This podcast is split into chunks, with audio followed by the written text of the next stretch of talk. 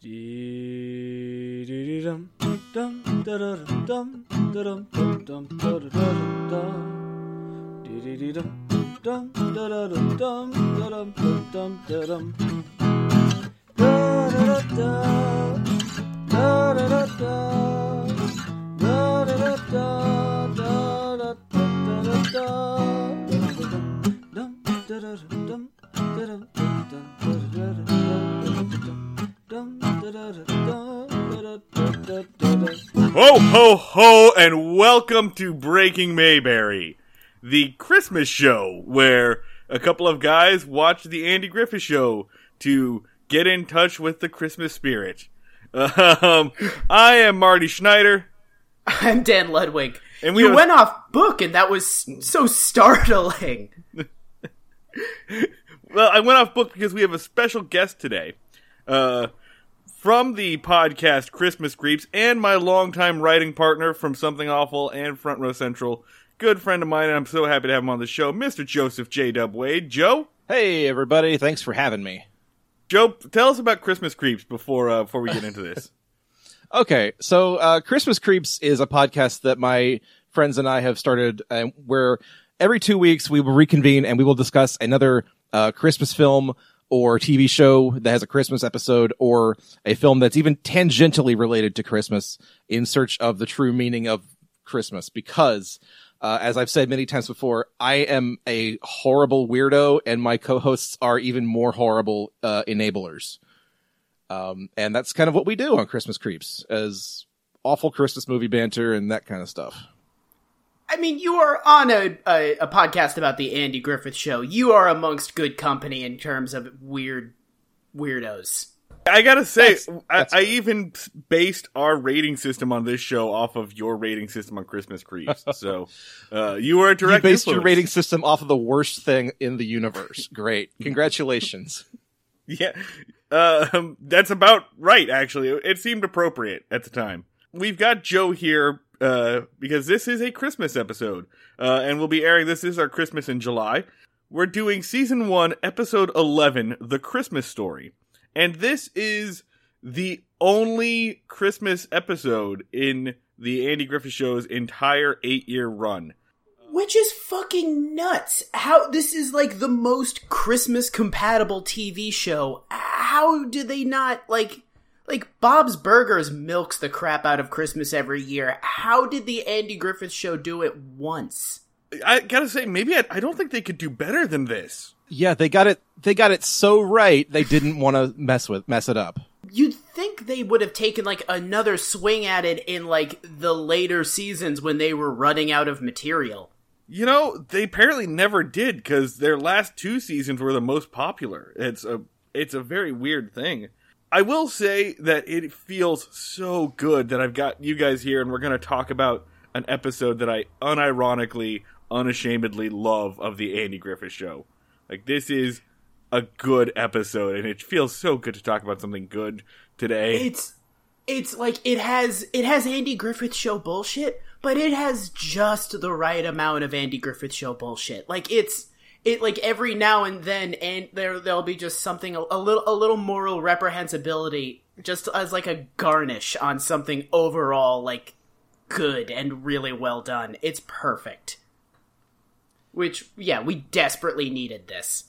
and I think this is like the point in like that first season where the concept of the Andy Griffith show clicked because it's both like really indicative of what the show would become, but also not entirely because there's a lot of stuff in this episode that just never shows up again in the show. Right, right, and we'll we'll get into that when we have description. Like, there's a couple of these things that I think were like retcons later on. So, but a, a couple of the things in this episode are like incompatible with what we see about the Andy Griffith show later on, uh, and you just kind of have to ignore it. It's a Christmas miracle or something. This is an Elseworld title in the Andy Griffith show. Yes, This isn't technically canon. The Watcher shows up at the beginning of this episode and is like, gaze into another future where you could drink in Mayberry. Griffith by Gaslight. Yes. the other reason I'm excited to have you on, Joe, is you are the first Southerner we've had on the show. well, that's uh that's certainly an honor, isn't it? I guess. I mean, not only that, but you're from North Carolina, so this is like in your backyard. Oh yeah. Uh, I I grew up like Mayberry is based on Ma- Mount Airy, North Carolina. I grew up like 30 minutes from Mayberry, so this is like this is my wheelhouse right here. Is this show specifically? How big is the Andy Griffith Show in your part of the South? Uh, I see. I don't think it's very big outside of North Carolina, really, because I mean, you know, we have the the Andy Griffith Show Festival here every year, Mayberry Days. Uh, Andy Griffith retired in Wilmington, kind of famously, and he where he went to produce Matlock after the fact. Um, I, yeah, I think it's really just kind of more of a local thing than it is a Southern thing. Have you been to Mayberry Days? I have, yes. Oh, tell us, please tell Uh, us about it. Yeah, It's- is there like an uh, like Opie balloons that people carry around? Is there like Barney themed snacks? No, no snacks, no uh, shaped balloons, but you do get like the sort of the the the uh, the foods that of like bar the barbecue and the the down home cooking that you'd see on the show, and you got your uh, Barney Fife impersonators out, and up up until you know very recently they nightmarish. up until recently they would have like actual cast members show up for this thing, but you know the rigors of time being what they are, uh, they've kind of passed on. But uh, yeah, Mayberry Days is a, a, a great event if you really want to see Mount Airy struggle to become Mayberry for a day. Do they have like like they're they're constantly hoping that Ron Howard shows up? Like they have a seat reserved for him. They send him an invitation every year. Just like, they have a seat for him, like Elijah. It's like a drag show has a seat for RuPaul just in case she shows up. Just every year, the guy who who runs it is just like, this is the year that we're finally going to net Ron Howard. We saw it. He's in the area. He's filming a movie just a state over. He's going to come this year. I think one year they got Clint Howard, and that was the best they ever got. oh, But no, like there's there's an Andy Griffith museum. There's a statue of Andy and Little Opie, which is really kind of spooky if you really if you really study it. Um, I don't think Ron Howard wants to go there to see that statue personally. I wouldn't. I don't know. I wouldn't go No, see a like- statue of Little Me. That's weird. yeah, no, like a statue tier or or just an entire region that is like, like super invested in your personal childhood and the thing you did as a child. On the other hand, if Ron Howard ever feels like starting a cult, he's already got a jump on everyone else. He's got a base of operations ready and waiting for him. Yeah, he's Yeah. got a city full of of parishioners. Just like, come on down, please. You know, it's the perfect retirement plan to start a cult. All right, Joe. So we're definitely probably next summer going to make that trek down. So you'll have to oh, join Oh, us no. for for Mayberry days. I'll be your tour guide. Yes. We will almost certainly die during this trip. I, I, I place our survival expectations you myself. very low. Wow. All right. Off to a Let's good start. Let's go ahead and get into this. Uh, episode 11 aired December 19th, 1960. Directed by department store Santa manager Bob Sweeney. Written by David Adler. So good, good one-two punch here. David Adler, our hero here on Breaking Mayberry. Fra- also known as Frank Tarloff, a Yep. blacklisted writer. All right, so here is our one-sentence summary of the Christmas story from Wikipedia. Despite being forced by Scrooge Ben Weaver to arrest bootlegger Sam Muggins on Christmas Eve, I didn't catch that his last name was Muggins. That's so good. Sam Muggins. Sam Muggins. The patriarch of the Muggan clan. He sounds like an old-timey like gangster. wi- Nah, the Yeah, Muggins no. gang has come to rob this bank. He sounds yeah, he sounds like like one of the guys who was like in uh oh shit, babyface Nelson's gang who gets nabbed early on in the movie. We leave a hoot jug after every massacre. All right, despite being forced by Ben Weaver to arrest bootlegger Sam Muggins on Christmas Eve, Andy still manages to have the most wonderful Christmas in Mayberry. That is our one sentence summary from Wikipedia.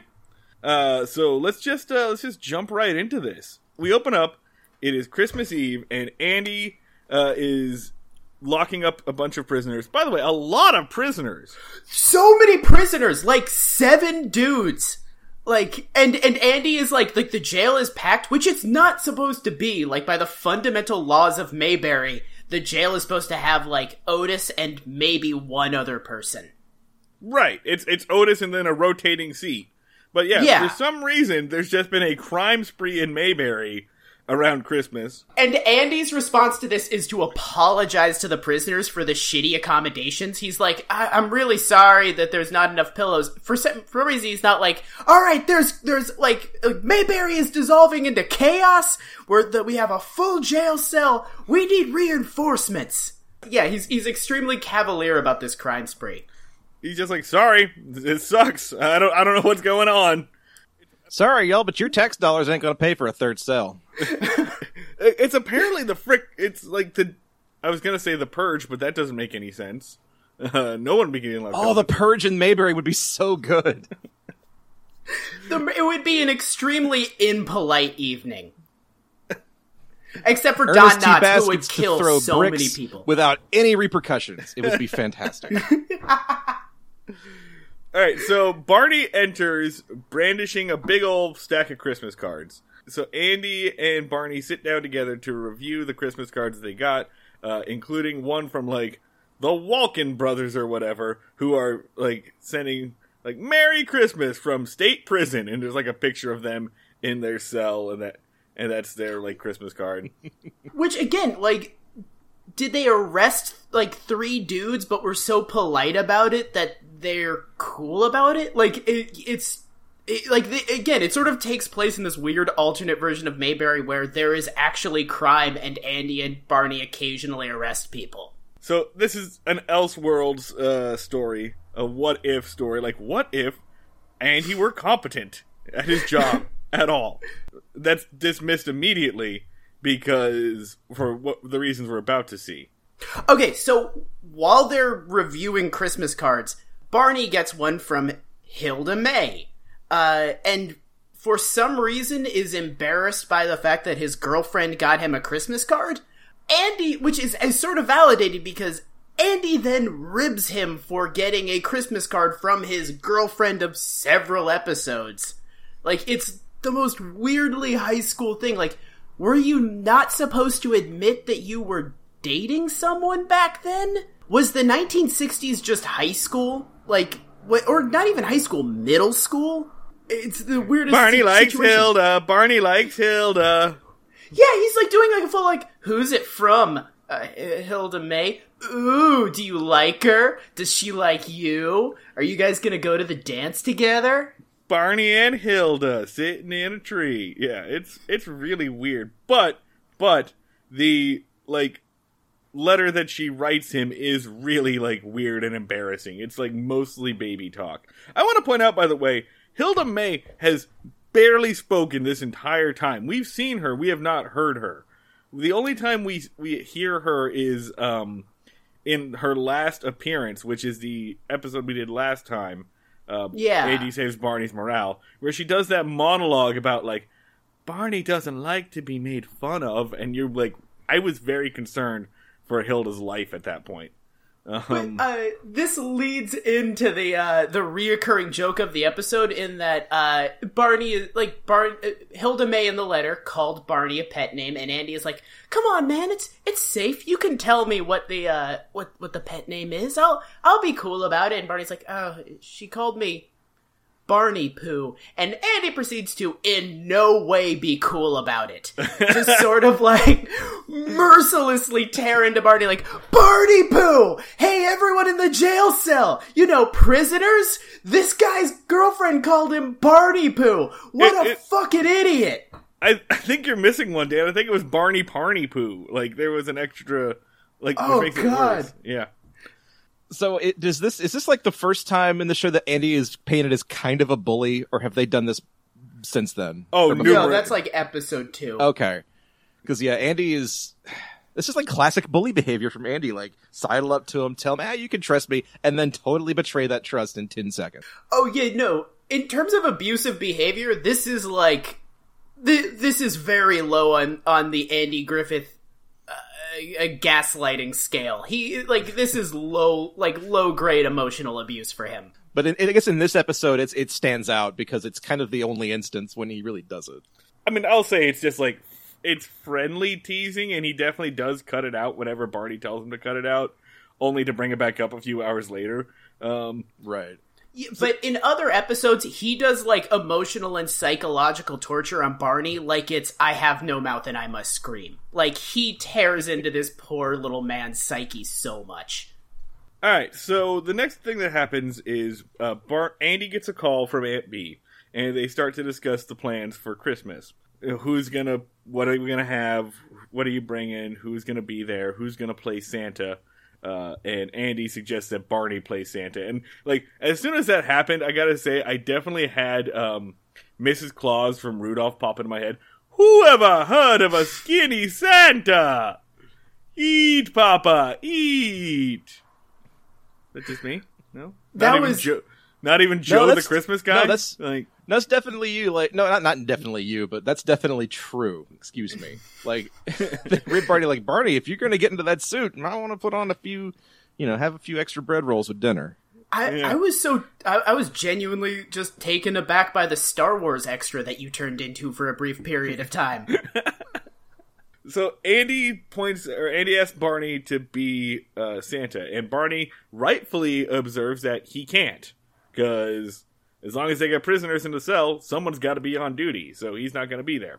which leads to the the the uh, designated Andy does something insane portion of the episode. like my favorite, possibly one of my favorite actions that Andy ever does in the entire goddamn show. Yeah, you want to tell him what it is, Dan?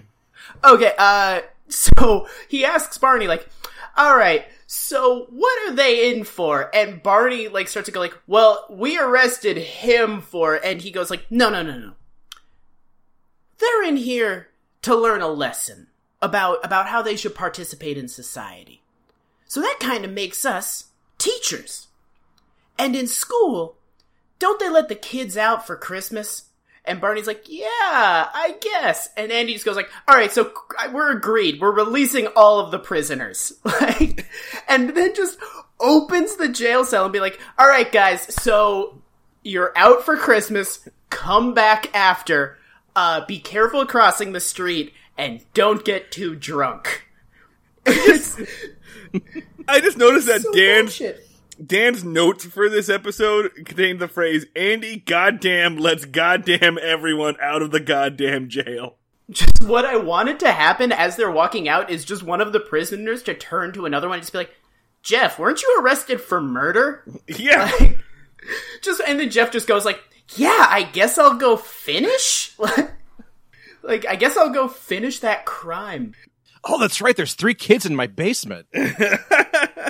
but the most baffling part of this scene to me is that when Andy lets them out of the jail, like they're all leaving jail and they all have like wrapped Christmas presents with them. Like, what were they doing when he arrested all of them? yeah. They they like. I like to imagine that maybe they just had their presents with them and they were like in jail to do some last minute wrapping. Like maybe Andy just passed them the tape and the like wrapping paper through the bars. Uh, maybe it was just like maybe it was just like a uh, a Turbo Man, uh, a Jingle All the Way situation. Oh, no. And all of these these parents had committed horrible crimes in the process of getting those toys for their children because they waited until the last minute. By the Did, way, uh, I- Did he rob an, or did he arrest an entire gang that was robbing the local department store? Or what? The Muggins cool. gang. so everyone Promise to come back. He asked them to promise to come back. yeah, everyone's happy, and uh, Barney and Andy are on their way to on their way to their have their Christmas festivities when enter our villain, our Scrooge, Ben Weaver, played by an elderly man named Will Wright, uh, who has quite a lot of uh, quite a lot of credits to his name. SimCity creator Will Wright. He he Michael Caine's this Scrooge performance. He he he tears this Scrooge character apart. Like he's a good actor. Yeah, he's really good at this. Uh, I thought for a second that he was Thurl Ravenscroft of uh, "You're a Mean One, Mr. Grinch" fame, but it is not. It's a different dude, but same kind of idea. Uh, and so Ben comes in, and he's holding uh, this. I don't this like very dorky looking dude, Sam Muggins, who looks like like he came off a fucking Campbell soup can. Uh, and He looks like a ca- like a creature from the Dark Crystal. Like he he he looks like just a, an adorable like uh, just this adorable little uh little puppet of a man. yeah, it, it, he's basically Howdy Doody come to life.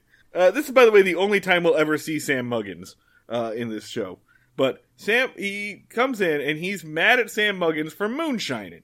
Uh, and as we know before, right, moonshining serious business in Mayberry. Except Sam, I'm sorry, Ben's reasoning, the reason he's so upset by this is that he owns a liquor store. He owns a store that sells spirits, and he's tired of moonshiners cutting into his business, cutting into his profits. Mayberry is a dry county. We know this. There is That's a discrepancy major plot point of like seven episodes. Like so far. Like which is it do you think it was like they they changed their minds later on or just I think they- forgot about this? I think they had to, right? Like they were just a kind of a like, well, let's hope nobody notices, because Yeah, I, I think they wrote it in a hurry and then didn't even notice that this had been placed in the canon already. Like, let's just get this out here. Um, I want- yeah, like Or or what if inter like it, it is established eventually that old Ben is very like like powerful throughout the state. What if Mayberry's like a dry county with the exception of old Ben's liquors? Like maybe he has like a uh, a, a government enforced monopoly on Mayberry. he does like that. he does imply that he is pretty powerful and has friends in high places. He he basically does a speech of "I own this state. I'll have your job if you dare cross me." Yeah, maybe he's like the liquor baron of of of, of Mayberry County. We've never seen this guy before, uh, but this is his first appearance. But he's apparently like the boogeyman, and he's the only guy in Mayberry that Andy Griffith like treats with any authority whatsoever.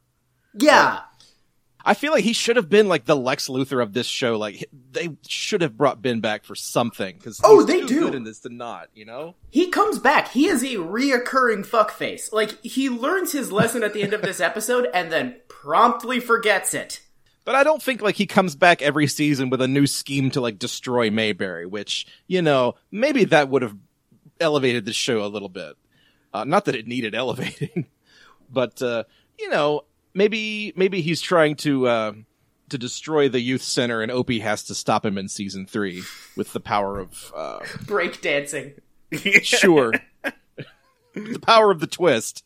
the only way to save a youth center. But he does uh he shows up later and uh and does try to foreclose on a family. Uh, which Andy Oh. has to stop. He so he does come back and he does he, he he gets back to his old shenanigans pretty goddamn quickly. That's actually the reason why we're doing this episode now, as opposed to waiting until closer to Christmas, is because we had to get this out of the way first and introduce Sam. I'm sorry, introduce Ben uh, before we got to that episode again. Uh, Establish Ben as the villain now. yeah, exactly. Uh, so this is uh, this is the episode where we meet our like recurring bad guy in Mayberry, uh, a foil to Andy, and Andy points out like Ben could cause a lot of problems for him uh, and Barney if he wanted to. So reluctantly, they do book Sam on charges of moonshining. It's really cool that well not cool but uh, sort of Andy Griffith style fucked up that the only person so far who has demonstrated any authority over Andy whatsoever is like a local businessman like not the mayor not like the state police not sort of any government official whatsoever just a dude with a liquor store is able to like grind Andy to a shrieking halt a little bit of accidental social commentary from the Andy Griffith show yet again Once again, though, I, I, I this is David Adler. I don't think it's accidental. Um, Oh right. Yeah, man, when he he he can get like very stealth progressive when the subject isn't women. Yeah, that's true. this is the least horny David Adler episode too. So, Yeah, I don't think he gets horny at all in this one. so they talk about how sad it is that Sam has to be away from his family on Christmas, uh, and that gives Andy an idea. And he says the phrase, "There's more than one way to plug a buzzard." I don't Which, know what, what, does that, that, even fucking mean? Like, what? Why are you plugging a buzzard? He doesn't. I think he meant to say pluck, but he explicitly says plug. oh Well, it- yeah, like like to plug someone, like to shoot them. yeah. So, but there's only but one he- way to shoot a, a buzzard. there's unless Opie does it with a slingshot, I guess. I, it sounds like he's violating this poor bird. Also, like plugging anything is, is that's something a gangster does. Andy, Andy is pretty gangster adjacent. He is uh, he is like a cross between a sheriff and a mob boss of Mayberry. Like there's more than one way to ventilate a chicken hawk. I recollect. there, there's more than one way to bleed a snitch, right, Barney? right, Barney. right, Andy. So then we Uh-huh. fade to black, and we fade back up, and old Ben is outside the jail jail jailhouse, and he sees Andy pull up in a cruiser, uh, and the and when he gets out of the cruiser, he has Sam's wife and children with him, and old Ben is just very mad about this. So he Oh, fo- he is. He does like a little, like a little fist shake, like, "Oh, sheriff, I knew you were going to pull this." It's a, it's adorable. Oh, oh. So he like like shaking his cane wanders inside and he follows Andy uh, and Sam's family. Going, what are you up to? Why knew you were gonna get up to some shenanigans? He's like, He literally says shenanigans. he's Yosemite Sam in this whole thing. Like, why you rassin' frassin' varmint? He's like a cartoon character. He is like might be the most cartoon character of any like anyone on this show. Like, Andy pretty much turns to him and goes, eh, what's up, Doc? Eh? A really good game of semantics follows. That was a solid Bugs Bunny. Uh, really? Because it came out like Peter Griffin to me. Oh, So- I'm gonna have to listen to that playback. So Andy's defense is that he has decided to arrest Sam's entire family, including the children, which apparently is just a thing you can do. Uh, in this in this city. but he concocts a reason for it. Like he he establishes uh like uh what's the word uh he establishes motive. He establishes uh Culp- that they knew about this Yeah. culpability. Thank you. And like, did you did you see your daddy making moonshine, Billy? Uh huh. Did you see your daddy making moonshine? Uh huh. See, Ben, there you go. yeah, they're they're all accessories before, during, and after the fact. Uh, is exactly That's the what- best Andy Griffith someone has done on this show the entire time, and I'm kind of mad about it because we were so close to cracking it. I, I, I told you guys, I grew up with this shit, man. Like it's in my blood. We were on the verge of figuring out Andy Griffith's southern accent, and you just swooped in and did it. The secret is to have a southern accent. God damn it. So Barney comes in and he's got a tree, uh, and Aunt Bee comes in and she's got the turkey and she's got all the spread, and Ellie comes in and she's got like a big old pitcher of eggnog. I love this part because Ellie like scoops out a ladle full of eggnog, and Andy takes the ladle and it passes the ladle to Sam through the bar, just like here you go, guys, drink from this. Just to remind you, you're still prisoners, I guess. Um, You ain't good enough for cups. Yeah and He, they're like halfway doing the facade. Like they're they're like uh, like like you have to be in jail, but also fuck this. and Ben the whole time is just getting angrier and angrier. And he's what what is going on? Why are you having a party? And Andy's excuse is that he has deputized everyone here. Like everyone gets to be here. Like because Andy and can just he- they- deputize anyone at any time. They then show each and every person with like a deputy's badge, like Ellie and Aunt Bee, and then after that, Opie, which it, it should have been just Oben going like, "All right, well, checkmate. You deputized a child, so none of none of this is okay." Uh, and also, like a very uncomfortable shot of Aunt Bee's ass because that's where she put her badge for some reason. I think I blocked that out. It rules. It's really funny. Like that is that is one of Aunt Bee's like defining fuck you moments. Like One of many. I wipe my ass with the with the authority in this town. Aunt Bee uh, is rage against the machine as fuck. Aunt Bee, Aunt Bee gives no quarter. Aunt Alright. Bee won't do what you tell me. Aunt Bee won't do what you tell me. Aunt Bee won't Do what you tell me. Fuck!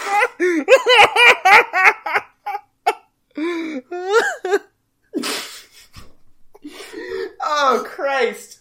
okay. It's so insane that the most anti-authoritarian person on this show is Aunt fucking Bee. All right, so so I'm just getting to the end of the scene. So basically, Ben, uh, you know, storms out in a huff, uh, and he like circles around behind the jail, and he uh, he does this bit. He climbs, tries to climb up the window. He's scowling. I think this is the first time, maybe the first and only time we ever see the perspective from the jail cell looking in to the courthouse.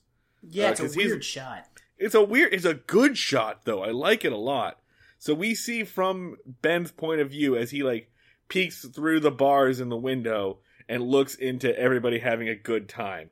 Then he starts to think. It's basically the Grinch, right? The Grinch is hatching a plan. You know what my favorite thing about this episode is? It's one of the few shows I've watched where, like, scene one, introduce a conflict. Scene two, solve the conflict. Remainder of the episode, yeah, suck it, conflict. Like, it's just, they solve the problem almost immediately, and then the remainder of the show is just everyone going like, yeah, solved that problem. Here's a, just a, a an actual party in real time. Like, it rules. with like musical breaks and dancing and letters from the audience at home. It's great. there's just prolonged periods where the cast is just hanging out, going like, "Hey, remember when we had that problem? That sure sucked. Glad it's over." Almost immediately, who wants to hear me play this guitar? Honestly though, like Everybody. I think that's what makes me like this episode so much. Because the the feeling of a Christmas party on the Andy Griffith set, it that feels like we're, what we're watching. It feels like we're not seeing Andy Taylor, Barney Fife, uh, Ellie Walker. It really does feel like after hours. Andy Griffith, Don Knotts, Elinor Donahue, um, Like Frances. a, a loosening yeah. of the tie. Yeah, it feel it feels it- like it's- they're they're hanging out like as friends, and it, it does come across. It's like a couple episodes ago we talked about how uh, Barney and Andy's friendship really works because Don Knotts and Andy Griffith were such good friends. Uh, and this is one of those times when we let that like real life camaraderie sneak into the episode, uh, and it plays very well. Um, And and it's kind of a nice reminder that like Andy Griffith got his start as like a down home southern musical comedian. Like the musical numbers in this in this episode are very nice, very lovely. And like you forget that like he is an actual like trained musician as well. well, no, you don't. You don't, because he reminds us at every opportunity on this show. But Yeah, he he will spare no no chance to break out his guitar. Anytime there's more than two seconds of silence, Andy just like slowly starts bringing the guitar out from behind something. okay, fair enough. I, I'll be perfectly honest. Like you guys right now are the Andy Griffith experts. Like it's kind of a thing where I remember it from my childhood, and that's kind of where it stays right now. Yeah, So- yeah, no, you haven't been submitted to the madness we have been submitted to. So back inside the courthouse, I guess we probably faded to a commercial and came back. Uh, Opie comes in yelling, ah, as Opie is is known to do. Uh, just yell, pa, pa. yeah, A premium Ron Howard shriek. um, just yelling about a robbery happening outside, and so everyone runs outside, uh, and they find Ben. Ben is walk. I love this shot. Ben is just like taking a wooden bench, and he's just walking down in a huff, like. Uh, it, um, I feel like Andy should have immediately turned to Opie and just be like, okay, so we need to work on your definition of robbery.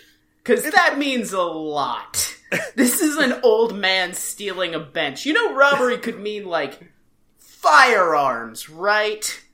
It's just, it's such a silly little. It's very Coen Brothers. The silliness of this moment, and everyone's just following behind them, just going, "What are you doing? What? Why are you? Why are you stealing that bench?" And uh, Yeah. It's the weirdest crime. Like, he's just like, he's stealing just an out, a piece of outdoor furniture. Like, the response to that most realistically would be like, alright, well, we'll just take it back, like, tomorrow because it's a bench. It's it's also not a very good bench. It's pretty clearly worth like two dollars. So Yeah. fine. Uh, so Barney, of course, wants to arrest him. Like, all right, we'll arrest him. Andy says, no, that's dumb. Uh, and he's gonna do it, but Ellie, and I love this recurring gag that Ellie just talks him out of it. Just like, look, it's Christmas. Let him have the frickin' bench. And Andy's like, you're right. Here's a bench. And it's just this, the recurring bit of Ellie ruining all of Ben's plans just by being a sweetheart. Just yeah, by being like the voice of good in the situation, just curbs like the constant devil on Andy's shoulder, which is Barney telling him to arrest an old man. Ben gets so mad at her for just being decent. Just like, grr, how dare you exert human kindness? Ah! I mean, she is very like she's saving him because Barney is not like, all right, well, let's arrest him. Barney is like, like put him in the jail cell. Let me waterboard him. Let me beat this old man. Like, Barney would not just stop at arrest. He is furious. Uh, so back inside, they're they're doing the tree lighting. This is where we get one of those musical interludes that Joe was talking about. Um, and they play along. Uh, Ellie and uh, Andy have a nice little moment where they play uh, music together.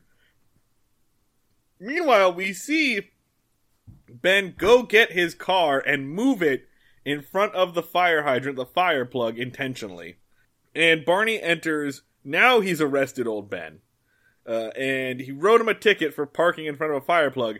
And Ben tore up the ticket, and I'm amazed that Barney didn't murder him on the spot.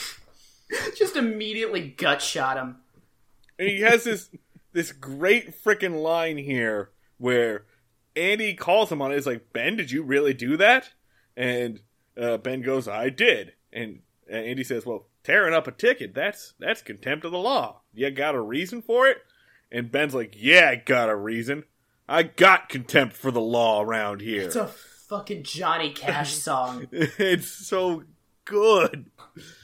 I, and he, his delivery fucking rules. Like, I got contempt of the law. Like, it's so badass. Uh, it does not Sunglasses, belong in rap shit. playing in the background. Like, Yeah, it should, police. it should be like mixed over a Wu Tang track. Like, it's so fucking good. So Andy figures he's just going to give him a new ticket. Uh, and then Ben says, "Good, I'll rip that one up too." And by the way, I, it's how does Andy not see what Ben is doing by this point? I don't. he he has to do this whole thing like three fucking times like it, they should have picked up on like why this like uh, previously authoritarian old man is trying to get himself arrested they they, they should have put that together almost immediately but Uh, then i guess there would be no episode It's like it almost should have been like an, a thing that Opie all, all of a sudden just kind of realizes, like, "Hey, Pa, we should invite him to the Christmas party." But eh, Yeah, no, we gotta let we gotta let Ben be Ben, you know? sure. Uh, but this is fine because letting Ben be Ben rules. Uh, Oh yeah, totally. and just Ba- ben's i fuck you i won't do it you tell me is pretty great so Andy says that he's gonna it like the fine is only two dollars, but contempt is two days in jail. And Ben's like, "All right, I'll take two days." And Ellie once again is like, "It's Christmas. Here's two dollars. Goodbye, Ben. Get out." Um, so they kick him out again, uh, and now they're again fade to black, fade back up. Uh, they're inside the jail. Uh, Andy and Barney are working on like fixing the lights, so they light the tree, They're- and everyone's really. they're just like setting up the tree and aunt bee is like uh is, is like yelling at barney about something uh and then andy drops the barney poo line again. Like he's like like oh go get dressed up like santa. Barney poo like it's it's it's a very weird reoccurring bit. And Barney's like, "I'll get you back later." yeah, again, I, I like all of this, um, and I like what we're about to see too. Is that Andy picks up his guitar, and Ellie starts to sing beautifully, um, and she starts to sing "Away in a Manger," and then Andy starts to sing, but the voice that comes out of his mouth clearly not Andy Griffith. And, Right, like what I said earlier still counts, but this is definitely not Andy. Yeah, and and you go like for a second, I'm just like, what the hell? What is this? Because we know what Andy's voice sounds like, and it's not his.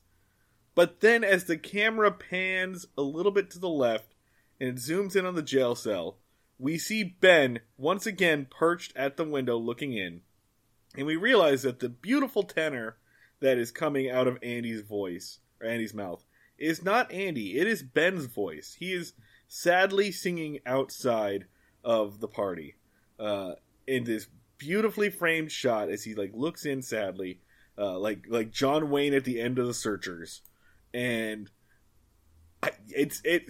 Dan, Joe, you mentioned the feels, right? You said that It's a heartbreaker, dude. I swear. Like this scene is you, you all of a sudden realize if you haven't guessed it by now what's going on, why Ben is being so ornery and, and angry. You realize that like he's the sad old man at Christmas and all he wants is to be included in something. And it's just such a well constructed little scene. And they, it, they like you said, it tells this whole story in like one camera move and one song. It's beautiful. It really is. They they literally they describe nothing of Ben's backstory other than he owns the general store and he is very mean a lot. Like they don't have to show him like walking around an empty house or like talk about how his wife died or anything like that. Literally just a few scraps of information and this shot. It it's it's it's really great writing. Yeah the uh, the ultra reliable Mayberry wiki uh, kind of says Hell that yes. Ben is is said to be the richest man in Mayberry, but like that's just kind of inferred. Like there's nothing canon about this. Um, I mean, he is the only one with anything even close to authority over Andy. So that that that sort of implies like like a, a certain degree of wealth. If there was a richer person, they would also be telling Andy what to do. That's true. That's true. But it's just this moment is so good, uh, and so, but it's cut short by Barney coming in, uh, and Don Knotts is clearly loving this. Right? He's very happy to coming in as Santa, uh, and he does this like he does this little ho ho rendition. And oh, and, and Ben looks so pissed off at this too. he hates it so much. Yeah, What? Do you, what? Yeah, no, I was actually confused in that moment why Ben was pissed off. Was he was his anger like that's not how Santa looks, or or was it? that's what I want to say. It was. Or like it was, or it might have almost been like a religious thing. Like he was finally having getting his like moment, and then Barney comes in as Santa Claus and just ruins it. Like I, I don't know. I feel like that could have been a completely different direction for this episode if Ben's had if Ben had some like religious hangups about you know Andy and Barney and what they do as people. I don't know. Possibly. there is sort of a weird religious thing and uh they they mentioned christ pretty pretty explicitly in that song that andy and ellie sing uh in that they they pretty much just like do a song of like so christmas is about jesus and that primarily like it's it's a weird old-timey amount of being able to to talk about christ Right. I mean, it's it's a very kind of uh, backwoods sort of Appalachian sort of Christmas. yeah and that's kind of what it is, really. Um, but yeah, Well, I, I think it's sort of like like modern like Christmas stories. You kind of have to dance around the Jesus thing, and back then you could just be like, "Oh yeah, by the way, uh, here's a song where we say Jesus like 15 times." I mean, right. Like I, think, I don't think they had any problem like just singing like church hymns out in public. Yeah, Like you it's kind of not. do now. It's not quite like stopping the entire episodes that so that Linus can read from the Book of Luke. Um, Yeah. yeah, It's just like this is this is what it is, and we're gonna move on. by the way, gonna since since I'm apparently never gonna be on on Christmas Creeps. That's a lie. I'm coming on Christmas Creeps No, in two weeks. You're on next, Marty. Get ready. Yeah. Uh, but I was gonna say something that's always bothered me about a Charlie Brown Christmas is that Linus is complaining that he can't memorize all the lines to the play that they're doing. He's like upset, like I can't memorize all of this. But then he just re- recites pretty much the entire book of Luke from memory. Just no problem on that one. Didn't even stutter. What the hell, Linus? Put some Not effort to mention, into like he's the innkeeper. What lines could he possibly have? right. uh His, okay. his one line is no. That's that's all you need as, as the innkeeper. No, you can't stay here. Uh, Something So- to the effect of "fuck off." yeah. you can ad lib it. So Ben falls off of his box that he's using to like stand on to look into the window, uh, and so that creates a little noise. Out from the alley, there arose such a clatter, and Andy g- jumps up to see what is the matter. So he goes out Did to you rehearse that? No, that was that was improv, my friend. So uh, Andy goes out uh, and where he finds old Ben on the ground sulking. Go go Uh, ahead. they, they they get into an argument. Uh, during the argument, uh, uh, Andy like says like, "Why are you why are you snooping around outside my jail cell? This is sketchy."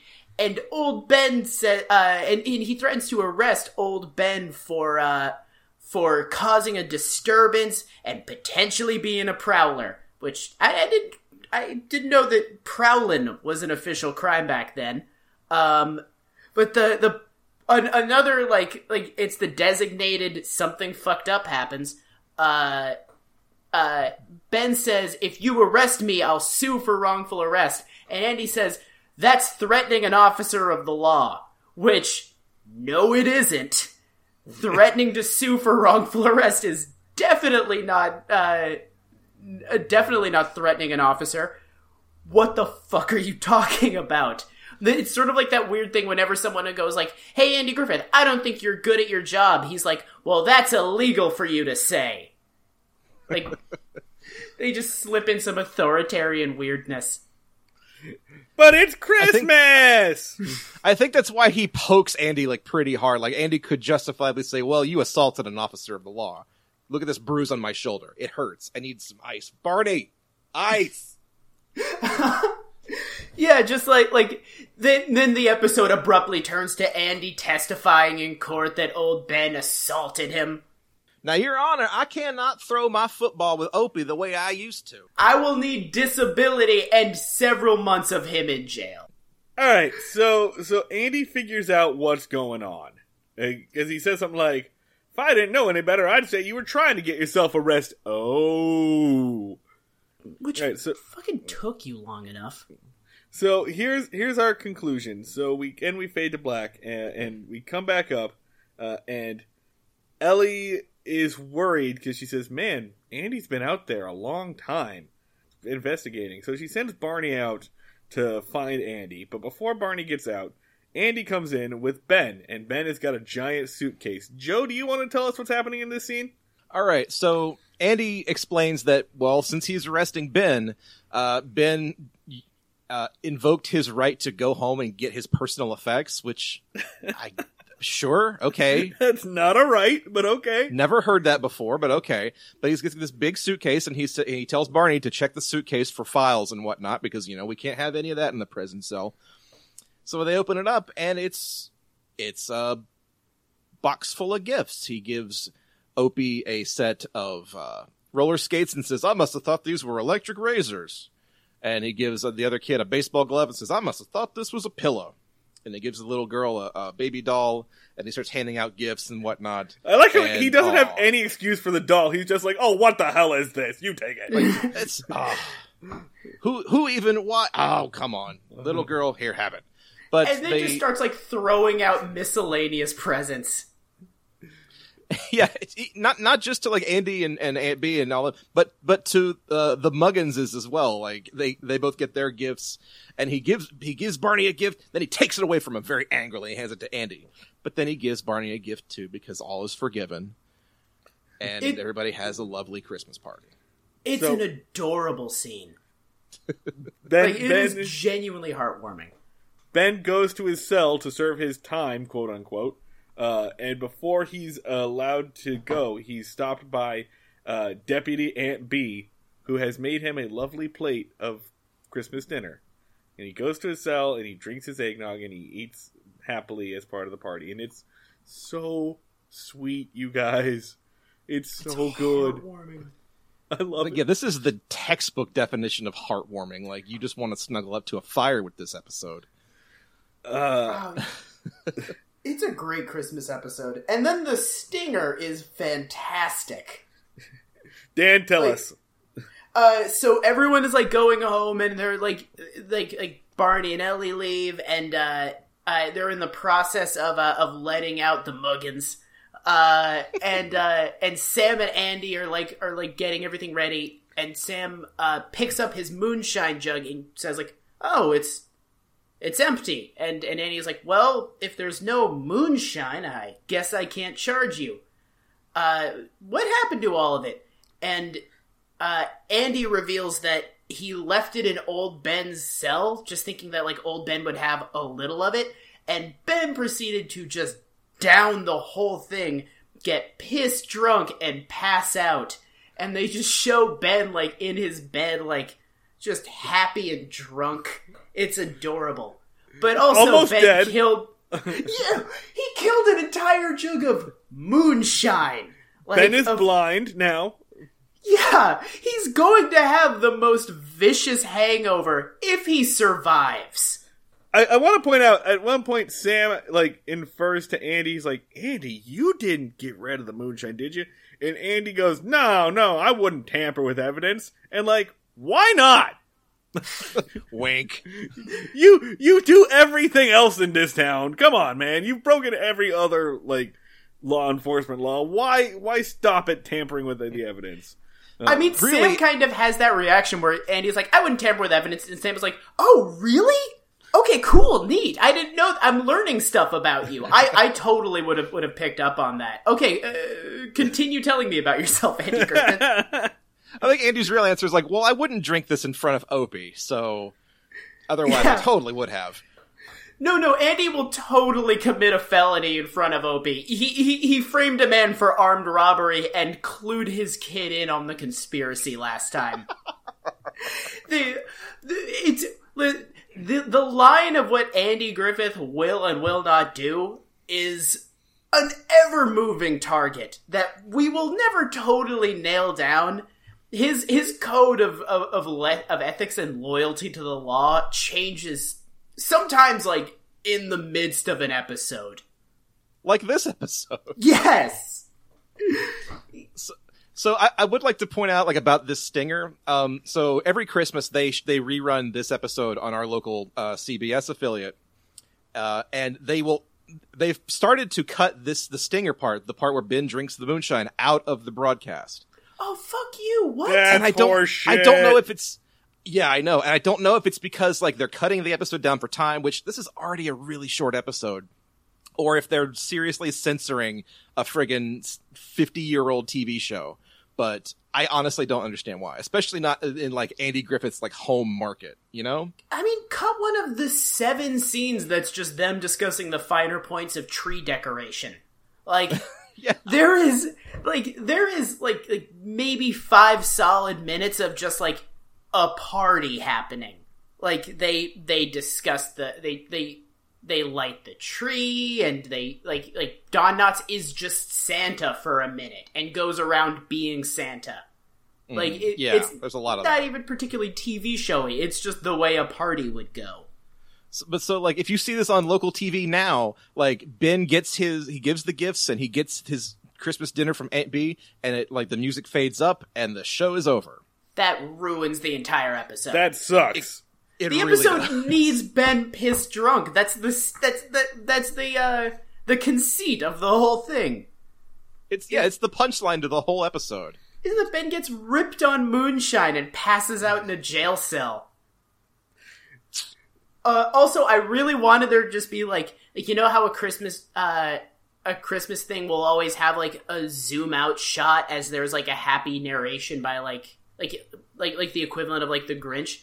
I just wanted there to be one of those where they like slowly zoom out of the jail, jail cell, and meanwhile, the entire time this has been happening, the guys that Andy led out of jail have just been going on a fucking rampage. Like there's flipped cars and buildings on fire, and just these lunatics are just like running across the street.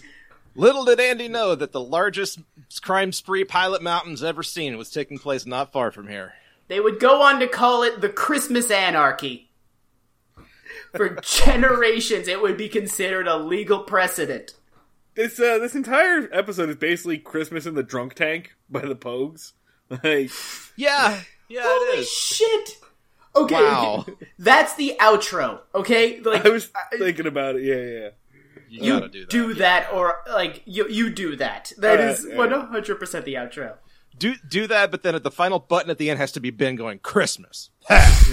Oh yeah, that's right. Christmas. We we haven't talked enough about how Ben is literally Ebenezer Scrooge. Like he straight up bah humbugs this whole thing. He s- stops just short of saying the words. Yeah. ah, Christmas, rah. It, but it's not even a catchphrase because he just says Christmas and then just does a plosive. He just goes like Christmas, like just sort of like coughs a little. Yeah. Like Christmas. Fuck you. Yeah, That's even Just more. as- No, that's more of a of a catchphrase. Like at least those are words. just like like Christmas. Li- like like he's cough. Like he he's wants to like hide something under his breath. Like, Barney sucks. No.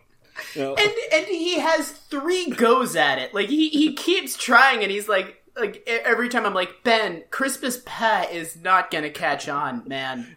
Just say like like Can we recommend maybe a Christmas harumph or Oh. uh, uh, Harumph is right or- there, Ben.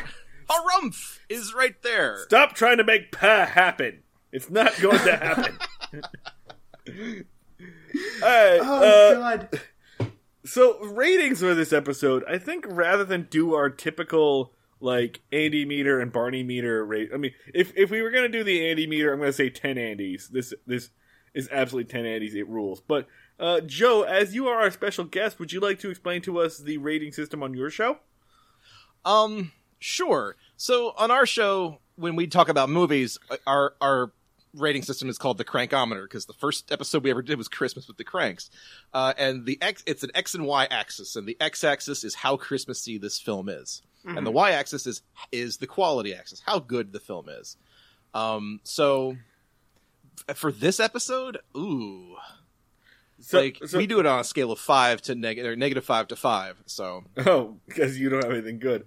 Uh, so we, we do the Andy meter versus the FIFO meter. The Andy meter is our quality, uh, and the FIFO meter is uh, oh, the five like- meter, that's so good. the FIFO meter is uh, how like morally reprehensible, how how messed up are the events of this episode. Uh, okay, I think I think though I would like to replace the FIFO meter because it's not super high, other than Andy letting everyone out of jail. I think I'd like to replace the FIFO meter with uh with uh, a crank for this episode. Dan, how do you feel? Uh, so the cranks is like the degree of Christmassy. Um, I mean, it's it's pretty Christmassy. There's no like like lesson about Christmas like a lot of shows will have, where like like a character will give a monologue about the importance of family over presents or anything. It's just generally like just just people doing a Christmas and having a good time. I think like Christmas five? is happening. Really, I was I'm gonna say like nine. Like this is extremely Really? Christmassy. But di- Joe, you're our Christmas expert. How Christmassy would you say that this episode is? Oh my god, I want to give it the full ten. I really do, but maybe that's just my personal bias because uh, Really? this this this is this is like pure strain, like ground zero for like Christmas traditions with me. So like it's not Christmas without it, and watching it puts me in that right frame of mind. Oh, so Jo- yeah, I like I, I I I know you guys are saying like if it's got to be based on how Christmassy the thing is, which is what we do, sure. But like, yeah, it's still a full ten for me. Like it's Christmas in the courthouse. They're singing Christmas songs. They're having a party. Um, the whole conflict is resolved because of Christmas. Uh, so I think that's worthy of a perfect ten. All right, and uh, and as far as how much we like this episode, like I'm gonna say a ten. I love this episode. I'll also well no I'll, I'll say a nine. I like Manhunt better. Joe, Yeah, this is this is a good episode of of the Andy Griffith Show. Like I don't want to I don't want to ruin anything by saying if you know whether or not there's there's better or worse because you guys have clearly gone worse here. But um, yeah, I Oh would boy. give it a solid eight as far as the quality of the show goes. Yeah. all right, and and Joe, so you watch this episode every year? It kind of airs in your mark. You mentioned. Is this, yeah, and, and and if I miss it, like it's on Netflix, and I will watch it. Okay, so it is in your holiday rotation. Absolutely, shit. yes. So how many times before we asked you to watch it for this have you seen it? Let's see. I'm 31 years old, so 31 times? That is a preamble. I mean, a, a good a dozen or so, dozen or two times. Like I've seen it quite often. Okay, all right. Um, other than that, I think that we are pretty much good here. Do you guys have any closing thoughts? No, there's like it. It's just too nice for me to like like have very like much more to say about it. It's just it's just a good little episode of TV that I very much needed. Yeah, that's kind of where I'm at too. Like I, like I told y'all, I watch this every Christmas, but getting it in, in June is kind of, man, I I needed this in my soul right now. Yeah. like today. Today was a rough day, especially politically uh, and for the world. So uh, I'm a big. I'm very happy that we got to talk about this today. Um, Want to give a shout mean, out? like- yeah. uh, with with just like the last couple of episodes, it's been like, all right, so uh, the world is a nightmare carnival. Let me just go and let, let me let me spend my leisure time submitting myself to the nightmares of yesteryear. And this was like finally one where I get to like not be horrified by the Andy Griffith Show for once. Uh, all right, so let's go ahead and wrap up. By the way, I want to sh- give a uh, shout out to Twitter user. I'm gonna Trebucket or Trebuchet. Uh, The guy's name is Trey. His his at his Twitter handle is Trebucket, but I think it's a Trebuchet joke, uh, which is great if your name is Trey. Uh, shout out to Twitter user Trebucket uh, because he is always like giving us good information on Twitter and responding to every single episode. And he's always got good insight and stuff that I wind up using in future episodes. So Trey, thanks for listening. Uh, we really appreciate all your feedback and everything. So just giving you a special uh, Christmas shout out for for Trey. Um, you can follow us on all sorts of internet places if you want to be like Trey uh, and talk with us. You can follow our show. We are on Twitter at Break Mayberry, uh, on Facebook.com slash Breaking Mayberry. Email us breakingmayberry at gmail.com. Um, please, if you like the show, don't forget to subscribe so you don't miss any new episodes. Also, give ratings and reviews and uh, send us fan art or whatever. But the ratings and reviews really help us show up in search results uh, for other people to listen to. So if you like us, please send that out there. If you want to follow us personally, you can follow me. Uh, I am at Schneid Remarks. That's S C H N E I D Remarks. I'm at the Luds. Joe, where can And we find I- your stuff? Sorry. Oh. Uh, yeah, you can follow me personally on Twitter at Cordial Wombat, and uh, Christmas Creeps is you know ChristmasCreeps.com. Uh, we do shows typically every two weeks, and you can follow us on Twitter at Christmas Creeps. And uh, I'm assuming you can get Christmas Creeps on iTunes and anywhere where pods are casted. Pretty much everywhere. Yep. Correct. Yes. Guys, thank you so much for having me. This has been a blast. So Marty has uh, inexplicably collapsed from uh, from just sheer overload of Christmas joy. Marty is sleeping off the holiday cheer with a jug of moonshine of his own. So until next time, we'll catch you down at the fishing hole. Ugh, one sec, I pr- I mispronounced fishing hole. Ah, damn it, he, his job is hard. So until next time, we'll catch y'all down at the fishing hole. And then outro music. Shazam. So happy Christmas. I love you, baby. I can see a better time when all our dreams come true.